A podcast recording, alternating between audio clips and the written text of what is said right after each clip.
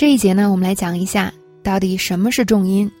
重音呢，英文里叫做 word stress，可以理解为呢，在一句话里哪些词该重读，哪些词该轻读的规律。换句话说，在一句话里呢，有些词需要重读，有些词呢需要轻读或者弱读。那需要重读的词就可以理解为在重音上了。比如说，I love you，那重音在 love 上，I 和 you 呢是不重读的。那么什么词需要重读呢？这是有规律的。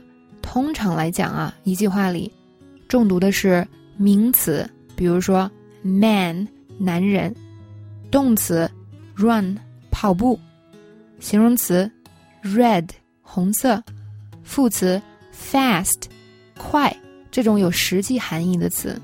那不重读的呢，通常是介词 at on 连词 and。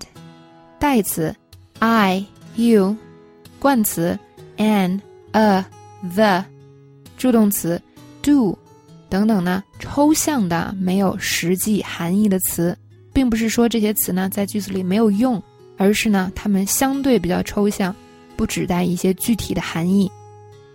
那么这是一个最最基本的概念，你学会这个概念呢，就可以涵盖我们说话的时候的大多数情况了。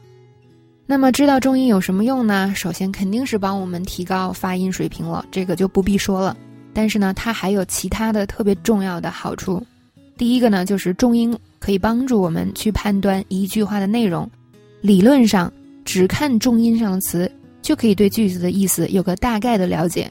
比如说这句话呢，我们就听到了 want coffee，我们对它的意思呢会有一个大概的了解。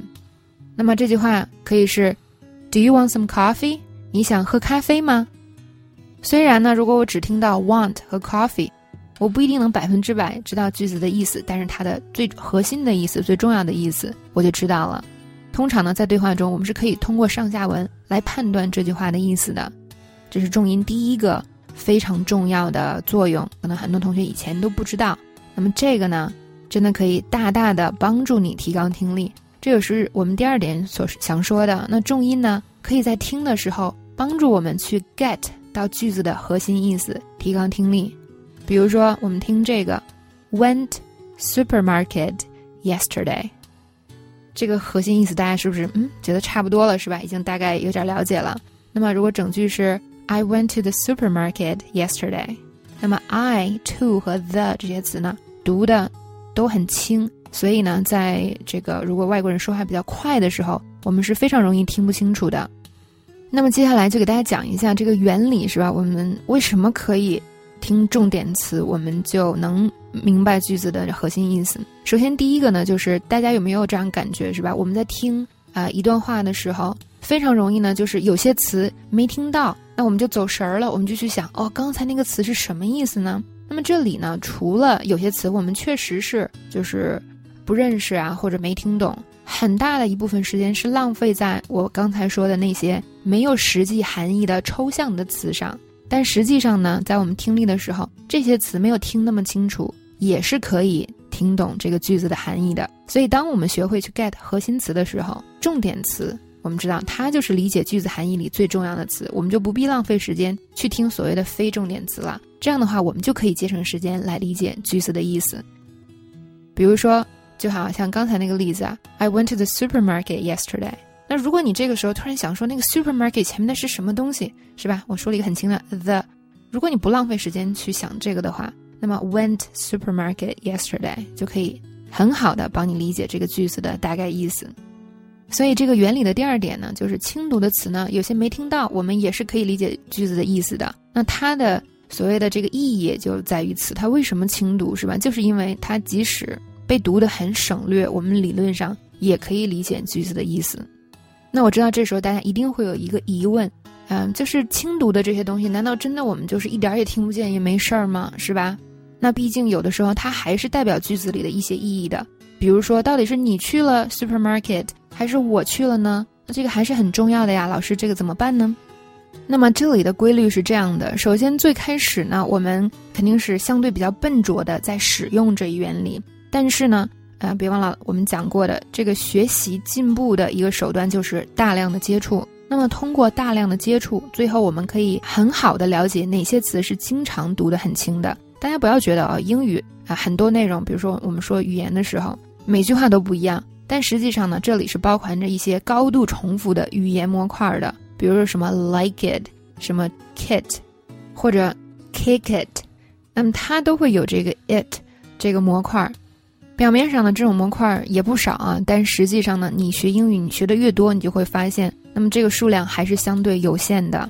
呃，你只要是按照正确的方法去接触，那最后呢，很多这种常见的东西可以被你理解的特别熟悉。那么这个时候呢，我们就会相对比较了解这些被省略的是什么，以及呢，我们还可以根据上下文判断。这个时候我们就可以相对的比较好，比较容易去判断那一句话里轻读的是什么了。还有一点呢，就是随着我们的大量接触，那我听的越多，我就越熟练那些所谓轻的东西，就越容易被你听清楚。比如说在现在呢，我说 I went to the supermarket yesterday。那这个 to 和 the 对你来讲可能会觉得听不太清楚，但是呢，随着你发音的水平的提高，是吧？用正确的方法提高，时间长了以后，你熟练了以后，你就会发现这个 to 和 the 对你从以前的听不清楚变成了以后的如雷贯耳，你想听不清楚都不行。就好像你玩任何一项体育运动，是吧？比如说打篮球、打棒球，刚开始这个球从眼前飞过，就好像。一闪之间，是吧？一个鬼从你眼前闪过。但是通过你不断练习以后，你就更多的能看懂别人的动作，看清楚别人的动作。那这个都是建立在大量练习的基础上。所以这个这里呢，一个是告诉大家，就是我们通过正确的练习可以达到一个什么样的水平，这个后续的好处是非常非常多的。那么另外一个呢，就是告诉大家，是吧？我们现在怎么去利用这个重心来理解句子的核心意思？那这里边还要给大家附加讲一点啊，不要忘记了，这个发音水平是随着你的英语水平提高而提高的。也就是说，我们绝对不能只练发音，我们还要不断的去学这个口语里的内容和英语里的内容。你对内容本身越熟悉，你就越容易把它发好，因为你熟悉内容，相当于也是练了一遍发音嘛。你不知道这句话是什么，你发音就得从头看，这也是在学习。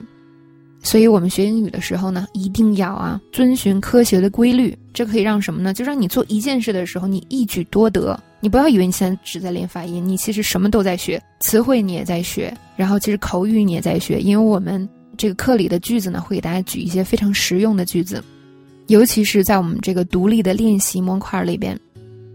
好，接下来呢，给大家举几个例子，来再次的理解一下这个重读和非重读。那么。重读呢比较好理解是吧？只有四种词：名词、动词、形容词、副词。那非重读的这些词呢，其实是很多同学的一个非常大的误区，就是特别容易犯错。因为我们中文啊，拿代词来讲，中文里 I 呀、you 啊、你和我呀，这种都是重读的，所以大家很容易带入到英语里。那么接下来呢，就给大家讲一下这些词到底应该怎么读。首先，代词，I like it。I like it，重读，like，I 和 it 都不重读，不要读成 I like it。很多同学都会犯这样的错误，不对呀。正确的是 I like it。那么介词，look at it，很多同学都会 look at it，这是不对的。Look at it，look at it，在这里呢，at 和 it 都不重读。那么连词也是很多同学的重灾区，比如说。apples and bananas，这个时候 and 读的是很轻的，而不是 apples and bananas，也是很多同学的问题所在。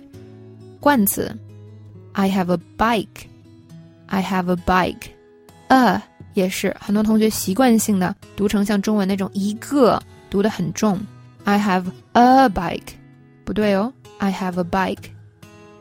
助动词，Do you like it？Do you like it？很多同学都会把 do 读得很重。Do you like it？这种不对哦。